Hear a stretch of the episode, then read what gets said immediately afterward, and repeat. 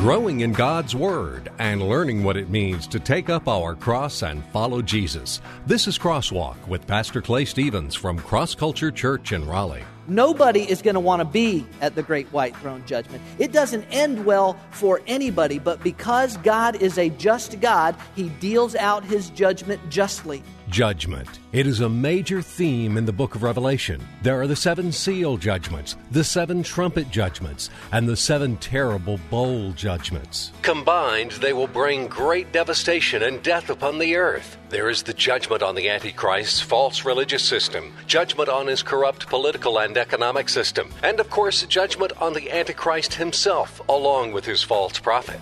All of these judgments are well-deserved for a world that turns its back on God. Well, today in our year-long series entitled The Revelation, we take a second week to look at Revelation chapter twenty. Most of us would agree that Satan has always been plenty busy in this world, deceiving and corrupting and leading many people away from the one true God. He seemingly reaches his zenith of power during the tribulation period. But as we began to see last week, it's time for the devil to receive his due as God's judgment draws to a climactic conclusion. Jesus won't be running for re-election every four years. He won't have to try and say the right words or woo the right crowd or bring the two parties together to try and get some bill passed. It will be King Jesus. I'm Rick Freeman. Welcome to Crosswalk. Last week in Revelation chapter twenty, verses one through six, Satan was seized, placed in chains, and thrown into the abyss, locked away for a thousand years. And while he's locked away, King Jesus will establish his kingdom and rule over the earth. What a wonderful time it will be. The wolf will live with the lamb. The leopard will lie down with the goat, the calf, and the lion, and the yearling together. And the little child will lead them. Now, as we continue today, beginning in verse seven of Revelation chapter twenty, we find the devil being set loose. Why would God do that? Is this part of His plan? And what is the great white throne judgment? Well, those are just some of the questions Pastor Clay is going to deal with today. We're glad you've joined us. Now here's Pastor Clay with today's message. Holy, holy.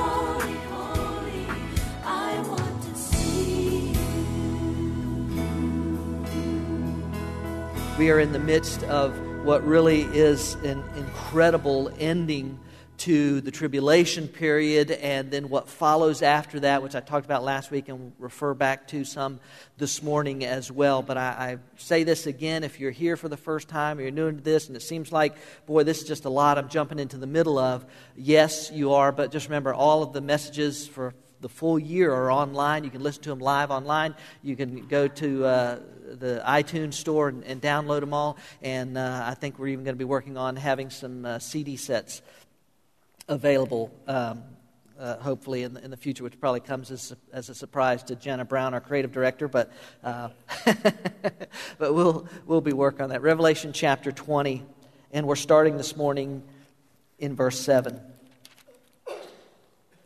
When the thousand years are completed, Satan will be released from his prison and will come out to deceive the nations which are in the four corners of the earth, Gog and Magog, to gather them together for the war.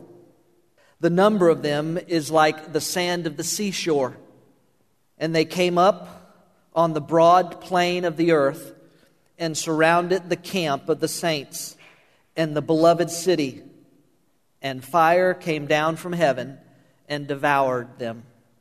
And the devil who deceived them was thrown into the lake of fire and brimstone, where the beast and the false prophet are also.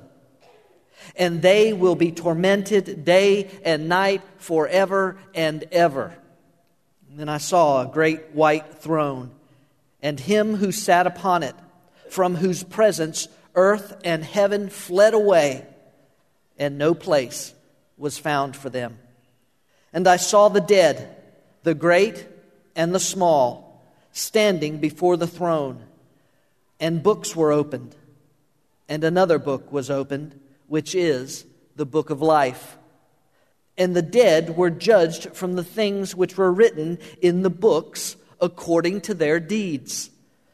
And the sea gave up the dead which were in it, and death and Hades gave up the dead which were in them, and they were judged, every one of them, according to their deeds. Then death and Hades were thrown into the lake of fire. This is the second death, the lake of fire. And if anyone's name was not found written in the book of life, he was thrown into the lake of fire. Revelation chapter twenty, verses seven through fifteen.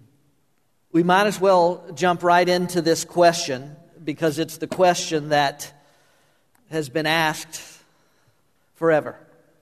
Why does God let Satan out?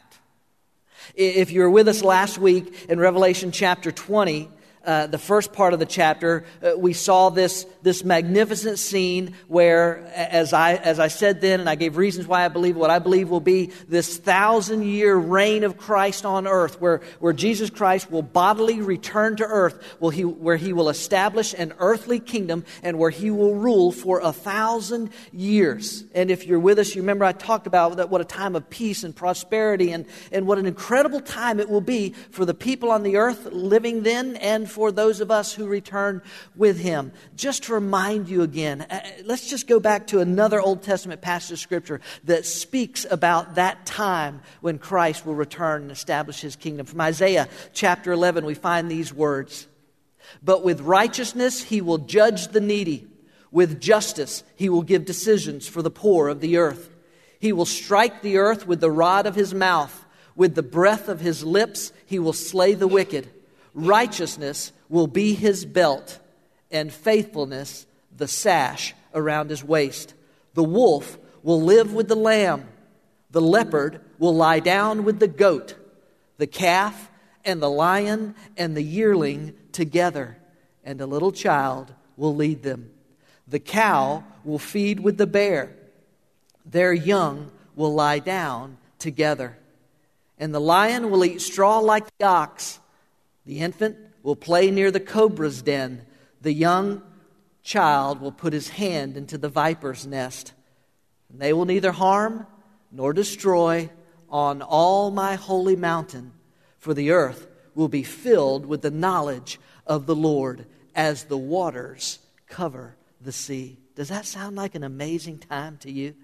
Does that sound like an absolutely, unbelievably spectacular time to you? So with that in mind, with this understanding of what this what this kingdom will look like, and and and the peace and the prosperity and the and the righteousness, with all of that going on, why in the world would God let Satan out?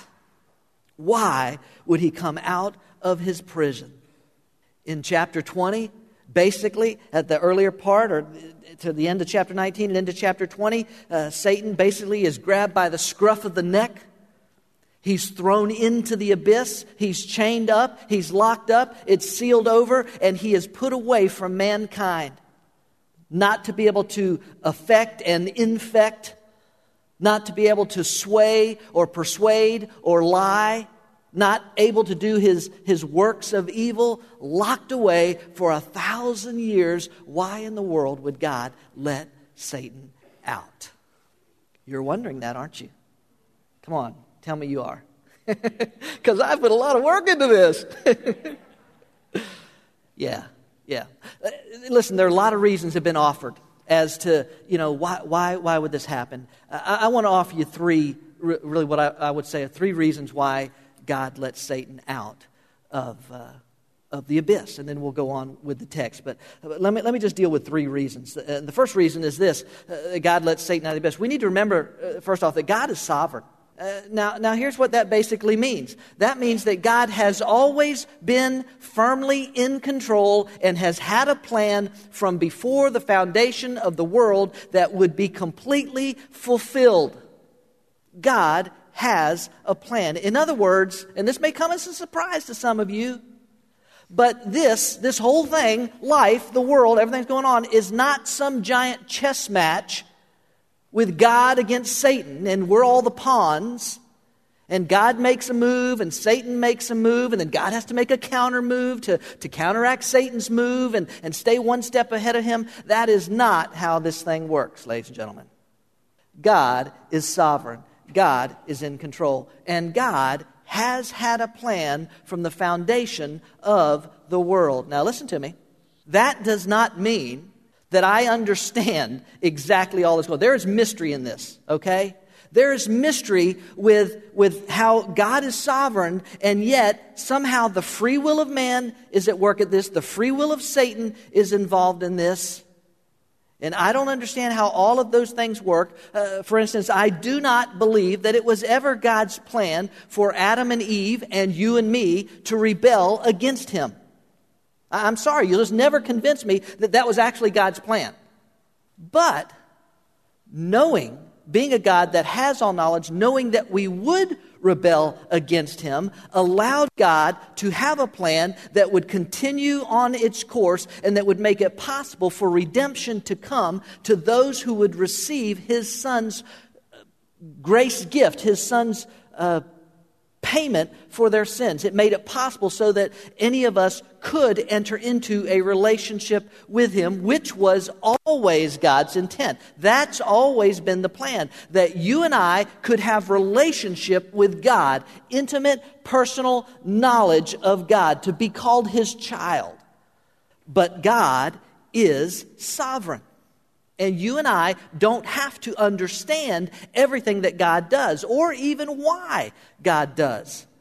But we need to begin with saying, okay, why did God let so- Satan loose? I'm not exactly sure, but I know that God is sovereign. God has a plan. And since God is good, I can count on that plan and what God is going to do in and through it. So first off, God is sovereign.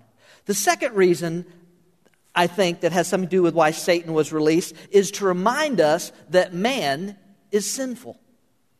Think about it. If I'm right in my interpretation of this text, after a thousand years of a righteous king ruling, after peace and prosperity such as the world has never known, after a, a, a righteous kingdom that is beyond anything that we've ever experienced, after a thousand years of this, people will still, apparently millions of them, jump at the opportunity to rebel against God and side with Satan. Why? Because man's basic problems, ladies and gentlemen, is not, is not corrected by paradise. Man's basic problem is not, is not fixed by living in a perfect environment. And the problem, ladies and gentlemen, is the sin nature that you and I are born with. There are people that believe that, by the way. There are people that believe that, well, if if man could create a world, if man could create a place where where everybody was the same, the, the, the playing field is level for everybody, there's no social systems, there's no caste systems, um, everybody has the same amount of of money, uh, all religions are all the same, they're all val- everything's equally the same all the way around, and in a world like that, man uh, would, wouldn't have to steal anymore, man wouldn't have to cheat anymore, man wouldn't have to kill anymore, man wouldn't have to uh, have wars anymore, that there would be peace and, and all this kind of thing, and everything would be set up, and man would be good because man lives in a good environment. At least that's what some people believe. But here, we find that after a thousand years of essentially a perfect environment, at the first chance that man gets, not all men, but certainly it's quite a few, they bolt and rebel against God. Why? It's the sin nature. It's the struggle that even you and I, if you're here as a believer, still understand that we struggle in our flesh with that. Hey, let me, let me give you an example. If, if, uh, if you're married... If you're married, husbands, if you're a husband, do, do you do you die to yourself all the time?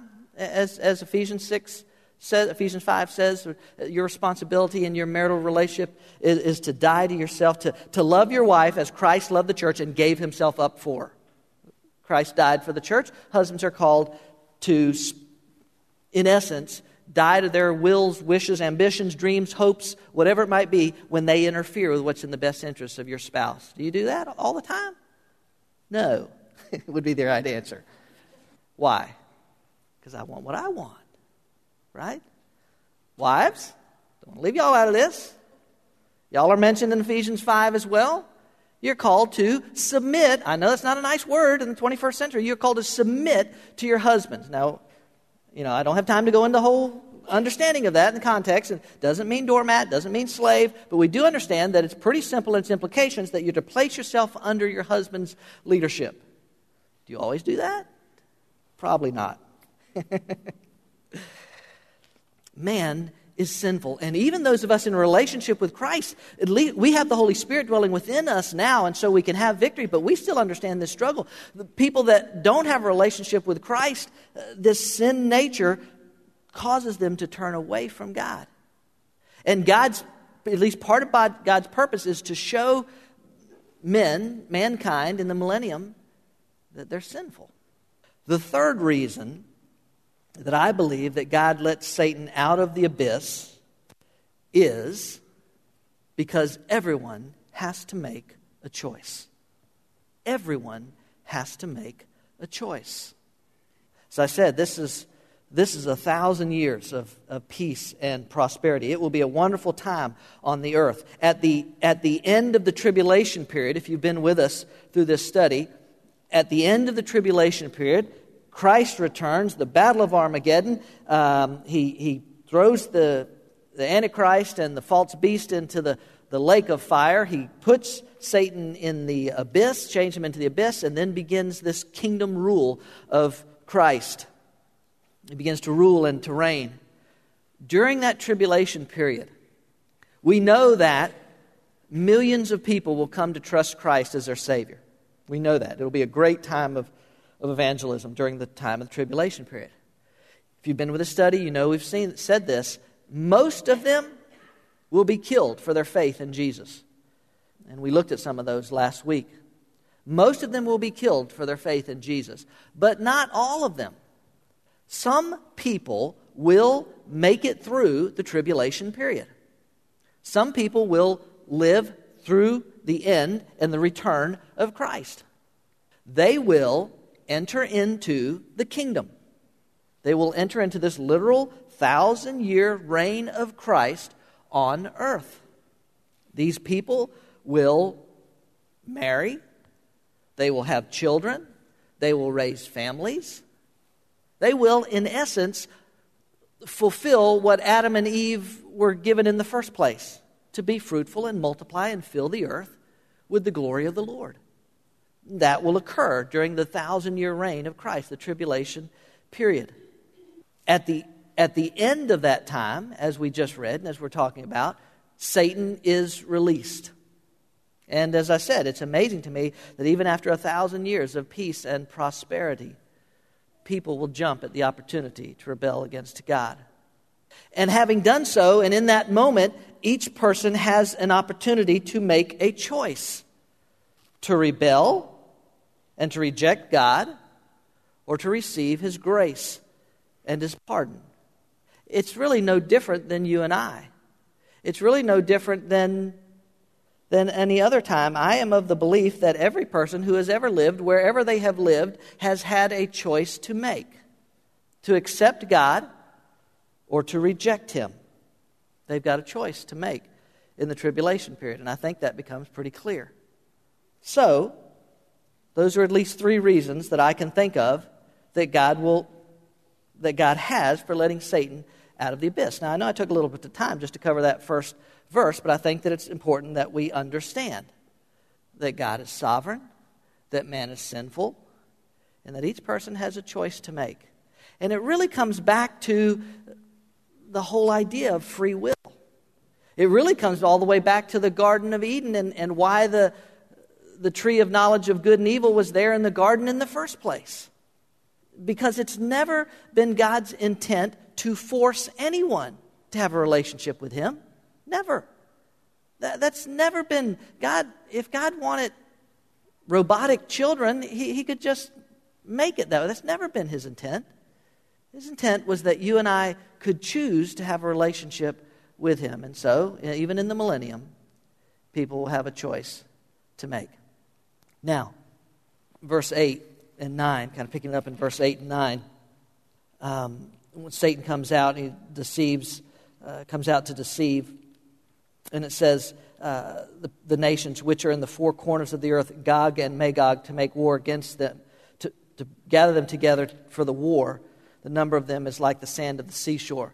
Apparently, oh, and by the way, um, because it will be a time of peace and prosperity, um, as best I can tell, disease and famine and, and death will be virtually uh, non-existent during that time. And so there will be a population explosion. Some scholars estimate that there'll be more people living on the earth at the coming to the end of the, tribu- the thousand-year reign of Christ than in the entire history of the world prior to that. And so, apparently, as I said, millions of people decide to side with Satan. You may be wondering about this reference to Gog and Magog. If, if you're a student of the, of the Bible, that may ring a bell to you, and you may have some questions about it. I don't have a lot of time to deal with the whole Gog and Magog thing, but l- let me say this, just in case you're wondering. This almost certainly is not the Gog and Magog mentioned in Ezekiel chapter thirty-eight and thirty-nine. Um, in Ezekiel thirty-eight and thirty-nine, it talks about Gog and Magog, uh, this army that comes down from the north, which most biblical conservative scholarship agree that that's referring to Russia. Here in chapter twenty, uh, this army comes from the four corners of the earth. In other words, they come from everywhere. Um, in Ezekiel thirty-eight, thirty-nine, that battle takes place probably somewhere during the tribulation period. This battle in chapter twenty takes place at least a thousand years later. Most likely the Gog and Magog reference here in chapter twenty is simply referring to the spirit of Gog and Magog. In other words, this, this army that will come down from the north in Ezekiel thirty-eight and thirty-nine will have this idea that we are going to destroy God's people, we are going to destroy God's kingdom, we can defeat God. And this army here in Revelation chapter twenty, in essence, has that same mentality. They're coming down on Jerusalem, which is the reference here to the camp of, of God's people in the city. They're going to destroy it. And fire came down from heaven and devoured them. Not a lot else needs to be said about that, is there? And fire came down from heaven and devoured them. In verse ten, we find out that the devil who was short who was released out of the abyss, that it's that it's short-lived. So the text says he was thrown into the lake of fire. Verse ten, by the way, should put to rest all questions about whether whether God's judgment, whether punishment on the wicked, whether it is eternal or not. Verse ten really ought to put that to rest.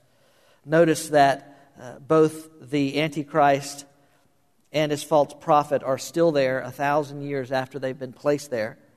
At the end of chapter nineteen, a thousand years later, they're still there. They were thrown into the lake of fire where the beast and the false prophet are also. And here it is. And they will be tormented day and night forever and ever. The last part of that phrase in the original uh, Greek text that the New Testament was written in, it would read this way, uh, tus ainos ton ainon, to the ages of the ages. John Walvoord, in, in his classic commentary on Revelation, says this: there would be no way possible in the Greek language to state more emphatically the everlasting punishment of the lost than that used here in mentioning both day and night and the expression forever and ever. Verse ten kind of puts it to rest. And I know that sometimes people like think, well, I, I just think, it, you know, it's not going to be eternal for them. It's not going to be, uh, yeah, yeah, it is. That's what God's Word says. Now, that brings us really to what I'd call the, the first half of the big picture biblical principle from verses seven through ten. And it's simply this: the devil gets his due. He's rebelled against God. He's sought to destroy God's kingdom. A thousand years in the abyss clearly didn't do him any good. He comes out and deceives millions again. But by the end of verse ten, the devil gets his due. Now, uh, let me real quickly here read uh, eleven through fifteen to you again. And then I saw a great white throne, and him who sat upon it, from whose presence earth and heaven fled away, and no place was found for them. And I saw the dead, the great and the small, standing before the throne. And books were opened, and another book was opened, which is the book of life. And the dead were judged from the things which were written in the books according to their deeds. And the sea gave up the dead which were in it, and death and Hades gave up the dead which were in them, and they were judged, every one of them, according to their deeds. Then death and Hades were thrown into the lake of fire. This is the second death, the lake of fire. And if anyone's name was not found written in the book of life, he was thrown into the lake of fire. I want to see if I can summarize uh, these closing verses for you by, by just talking about a few facts about this great white throne judgment. Maybe you've heard about it before in your life. Maybe uh, you can remember somebody talking about a great white throne judgment and, and what's that all about. Uh, let's just look at maybe four facts about the great white throne judgment that kind of summarize uh, these verses. The first fact is this about the great white throne judgment. It's only for the ungodly. The great white throne judgment is only for the ungodly. And listen to me, ladies and gentlemen, by ungodly, I don't just mean the ones that are easy to recognize. The, the axe murderers, the serial rapists, sure, they're certainly ungodly, right? And without without the grace of God in their life, without repentance, uh, they certainly deserve that, and, and that's where they're going. It's easy to recognize them. But when I refer to the ungodly, ladies and gentlemen, I'm simply referring to anyone without God, anyone without a relationship with God. And I, we know God's Word teaches it over and over and over again that that relationship is only possible through one way. Anybody want to mention that way? Jesus. That's it. That's that's what God says. I, I didn't. I'm not right. I'm not filling in the pages here, ladies and gentlemen. That's what God says. And so the ungodly are anyone that are without a relationship with God. They are unbelievers. And it is only, this judgment is only for the unbelievers. There is no mention of rewards in this text or anything else that would lead us to believe that the people of God, the, the children of God, those that, that have come to Him through faith in Christ, there's no indication that they are anywhere near this judgment. This one is only for the ungodly. Those who have said, no, I, I just, it's not for me. I don't want him. Second uh, fact, it's not only for the ungodly, it's going to be a fair judgment. It will be a fair judgment. It's amazing to me that even in the judgment of God, you can see His righteousness. You can see God uh, judging justly. In the text, we find out that two sets of books are at the Great White Throne Judgment. The first set of books you might call the Book of Works. Although it's plural in the text, it's the books of works. Uh, whatever that looks like, it takes more than one book to record the works of the of the people who are there, the, the their lives, the deeds of them. It's the Book of Works and the Book of Life. Those are the two sets of books, if you will, that are there. And they have very different functions.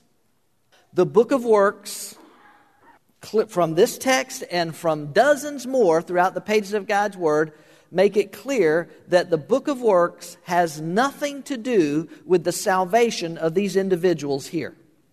That their works in no way have anything to do with their salvation. That is quite clear, as I said, from this text and other texts, that the only thing that determines that is whether a person's name is in the Book of Life. And the only way a person's name is in the Book of Life is if they have a relationship with who? Jesus Christ. The name is, is in the Book of Life. That's the only way that they have their name in the Book of Life. So the Book of Works does not have anything to do with their salvation. So what is the Book of Works? The Book of Works, in my opinion, and the opinion of the majority of conservative scholarship, has something to do with their judgment. That that th- their lives will be examined. And to the degree of the knowledge that they had of God and what they did with that knowledge and how it affected their lives will then, ladies and gentlemen, affect their eternal punishment. Now, this may come as a surprise to you, that there would be different degrees of judgment. But Jesus said as much. Matthew chapter eleven, he says this: "Then Jesus began to denounce the towns in which most of his miracles had been performed, because they did not repent." Listen to what he says. "Woe to you, Chorazin! Woe to you, Bethsaida! For if the miracles that were performed in you had been performed in Tyre and Sidon, they would have repented long ago in sackcloth and ashes." Watch this. "But I tell you, it will be more bearable for Tyre and Sidon on the day of judgment than for you. And you, Capernaum, will you be lifted to the heavens? No, you will go down to Hades. For if the miracles that were performed in you had been performed in Sodom, it would have remained to this day. But I tell you that it will be more bearable for Sodom on the day of judgment than for you." Now, can I remind you of what a wicked, wretched, despicable place Sodom was in the Old Testament? And and God in the flesh says to Capernaum, a town in Israel, a town in which Jesus performed many of his miracles, and God said, "I'm telling you, it's going to be better for Sodom on the day of judgment than it's going to be for you." Wow.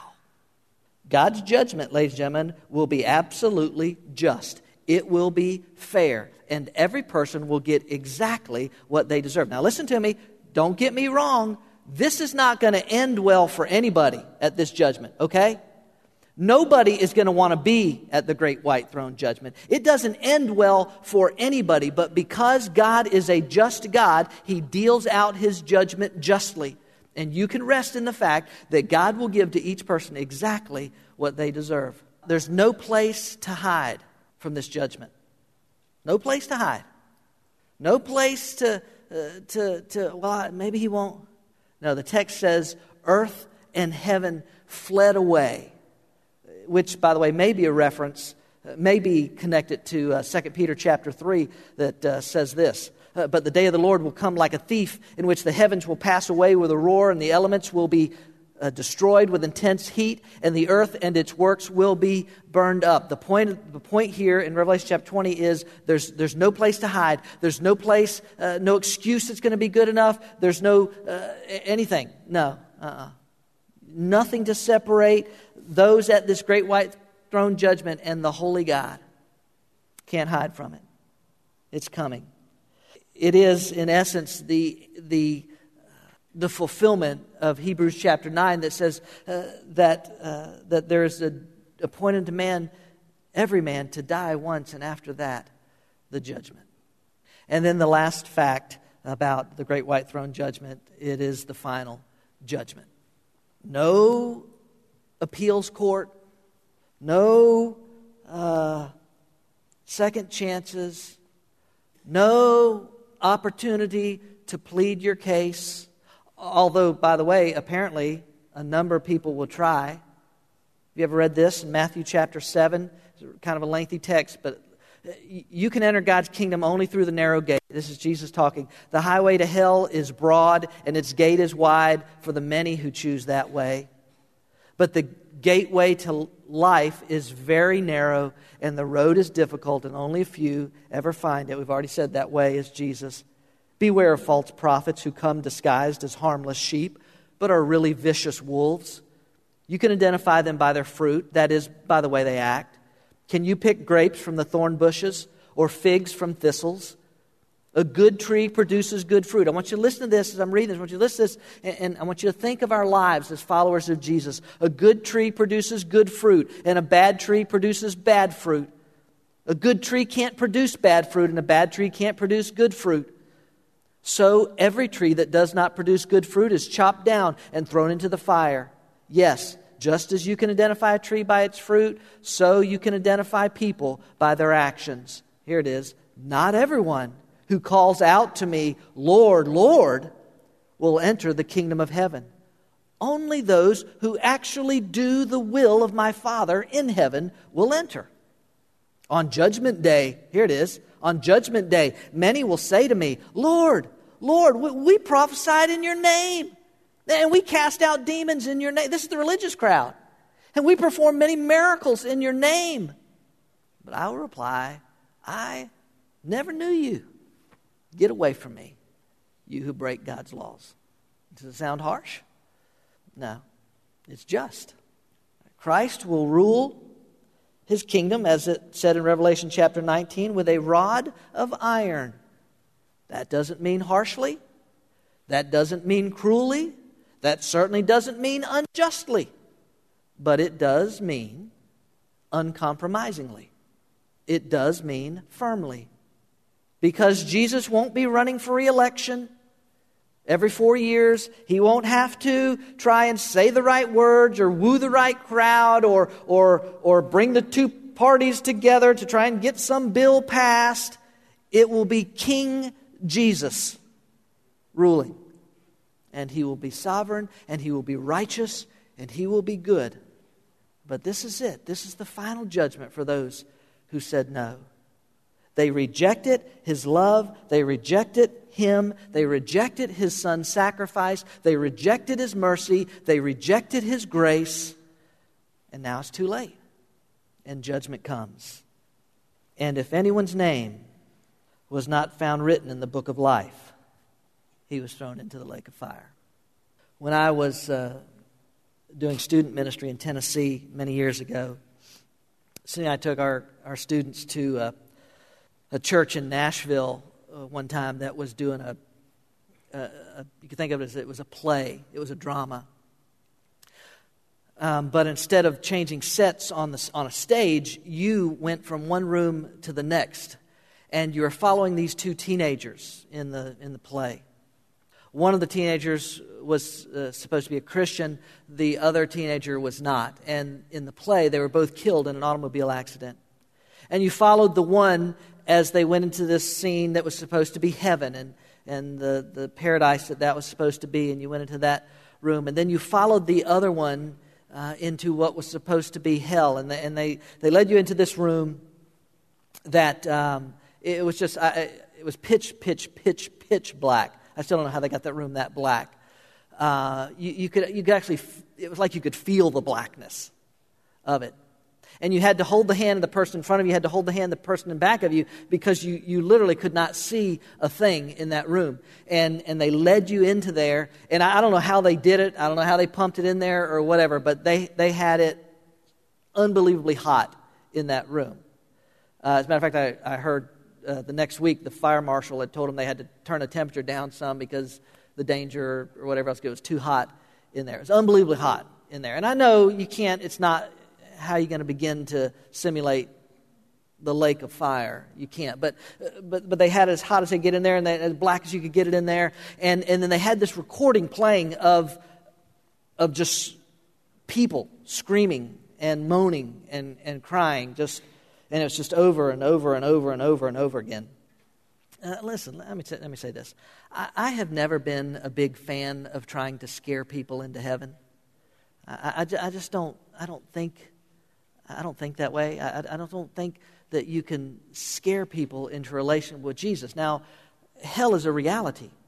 And we never need to shy away from the truth of speaking what God says and the reality of final judgment, the reality of eternal judgment, and the reality of a hell. I don't mean we need to shy away from that, but Jesus Christ, ladies and gentlemen, is not a fire insurance policy. He's Lord. And a person who comes to him has to come to him because they recognize that they need him, and because they actually want to know him. Not so they can just escape the fire. So I've never been a real big fan of trying to scare anybody into heaven. But uh, but in that room that uh, night, this may seem kind of silly to you, uh, considering how dark it was, but I remember closing my eyes. Um, and in my mind, I tried, I tried to put faces with the screams that I heard. Most of the people I talk to aren't really interested in the things of God. They're not. I, I mean, I'm just being honest. Most people I talk to aren't really interested in the things of God. I, I, I gave out a couple of different I-vites yesterday at uh, different, a couple different sections of Home Depot, and, and one person was very nice and acted kind of interested. The other person was, was very nice, but I could tell they weren't interested. Most people aren't. Cindy and I have, have two sons that by all appearances in their life right now, have no desire to have a walk or a relationship with Jesus. Most people just don't care. I can't afford to not care, because if anyone's name was not found written in the book of life, they were thrown into the lake of fire. My, that is a sobering thought, isn't it? If anyone's name was not found written in the book of life, he was thrown into the lake of fire. That thought should be cause for rejoicing for those of us who know our name has been placed in that book through the sacrifice of Jesus Christ. Our rejoicing, however, is tempered by the numbers of people who don't have their name written in that book. As Pastor Clay explained today, it won't be just the people we think of as bad that will be there. It will be everyone that hasn't given their life to Jesus Christ. I don't know about you, but I know a lot of people that fall into that category. Knowing that this is the future for those without Christ should burden us for the lost and motivate us to be used by God to do something about it. We're glad you joined us for this week's message on Crosswalk. Each week, Pastor Clay opens the Bible and brings out its exciting and practical truths to apply to our lives. Cross Culture Church is a new church in North Raleigh, but instead of religion, we're about relationships. And instead of rituals, we practice realness. We meet Sundays at ten thirty at Leesville Road High School, a mile and a half south of I five forty exit seven. And we welcome anyone looking for a place to learn about God's plan for their life. At Cross Culture Church, we experience the liberating, satisfying, life-changing power of the cross, and it's our desire to bring that power to a culture in need of freedom, hope, and joy. We hope you'll come join us on a Sunday morning. We'll save a seat for you.